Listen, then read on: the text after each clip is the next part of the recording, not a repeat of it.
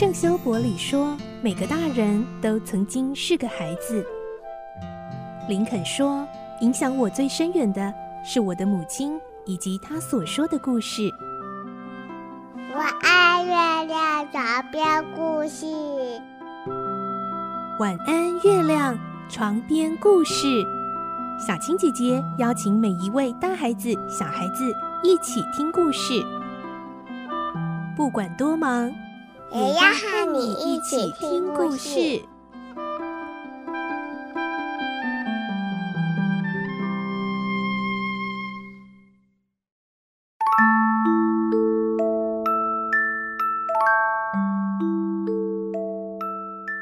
晚安，欢迎你和我们一起听故事。我是小青姐姐，我们继续来听《环游世界八十天》的故事。今天是十六集，我们会听到霍格他们奋勇解救将要被送去陪葬的酋长妻子，正在紧要关头的时候，却发现帕斯巴德不见了。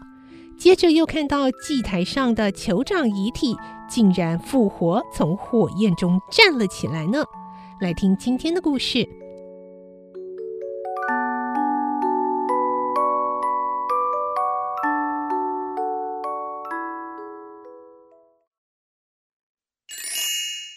环游世界八十天十六集，酋长复活。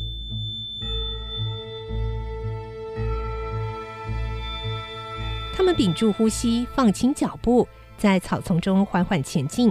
经过了堆得跟小山一样高的祭台前，祭台由檀香木堆成，洒满了掺杂香料的油脂，而酋长的遗体正躺在祭台上。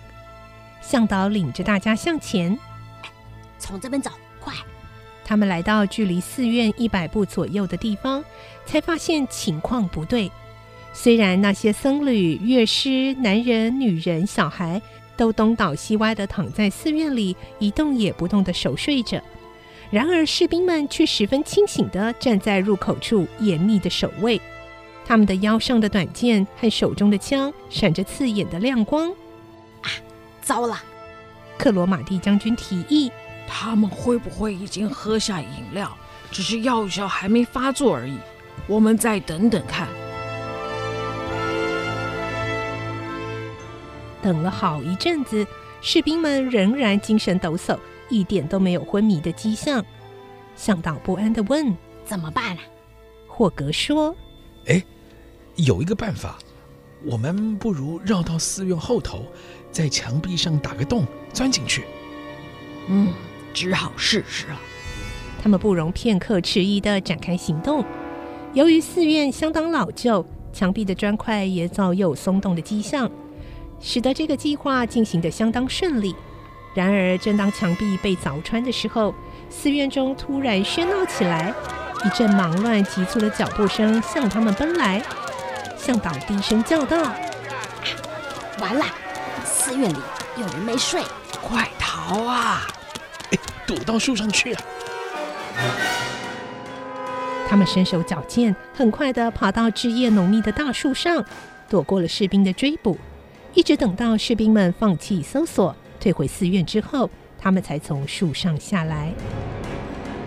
嗯，看起来没什么希望了，简直无计可施。不如，唉，不如放弃吧。克罗马蒂将军无奈地这么表示。哎，我也这么觉得啊。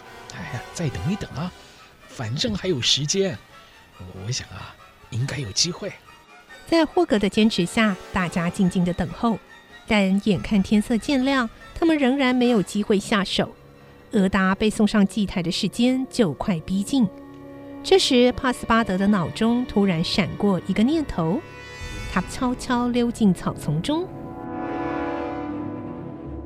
克罗马蒂将军看着逐渐破晓的天际，喃喃自语：“没办法啦。”“不，我们可以放手一搏啊！”“啊，你的意思是硬抢吗？”“没错。”“哎，等等，帕斯巴德呢？”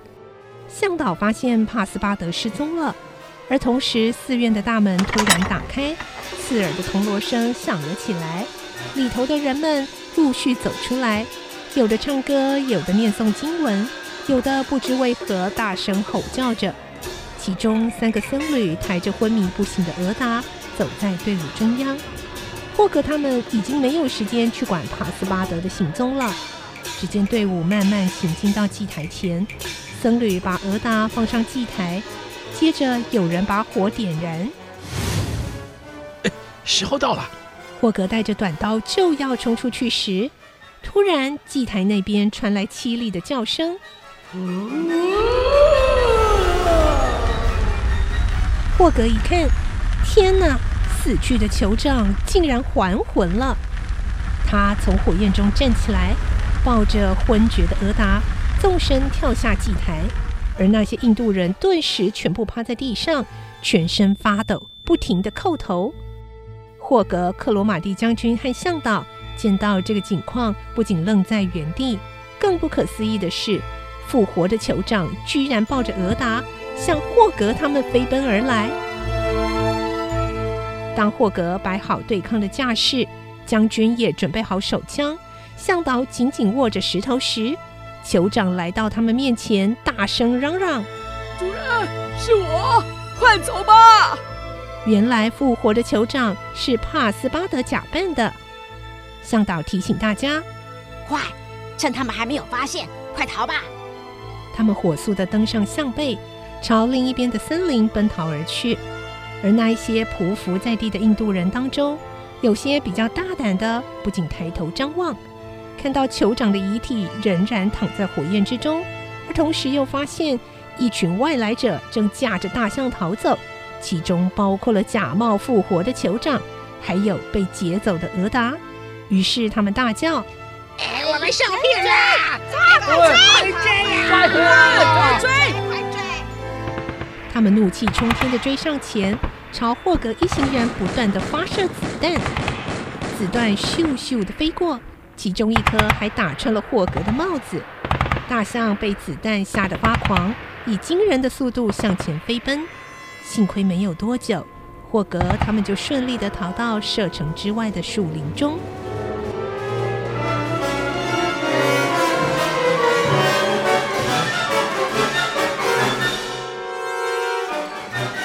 在向导的安抚下，大象总算逐渐镇定下来，恢复原先的步伐，行走在浓密阴暗的森林之中。一路上，帕斯巴德笑容满面，为自己英勇机智的表现感到十分得意。尤其像霍格这样一位高高在上的绅士，竟然会以赞赏的表情对他说：“做得利落，漂亮啊！”更让帕斯巴德乐得有如腾云驾雾一般。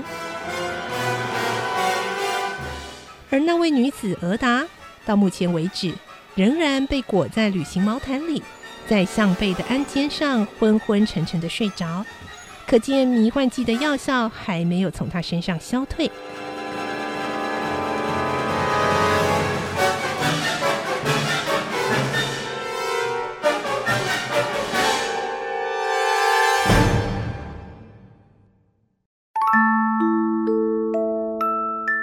这个星期环游世界八十天的故事就听到这里了。下个星期我们再继续来听听看，他们还会遭遇到什么样精彩刺激的冒险呢？我是小青姐姐，我们下周再会喽，拜拜。小朋友要睡觉了，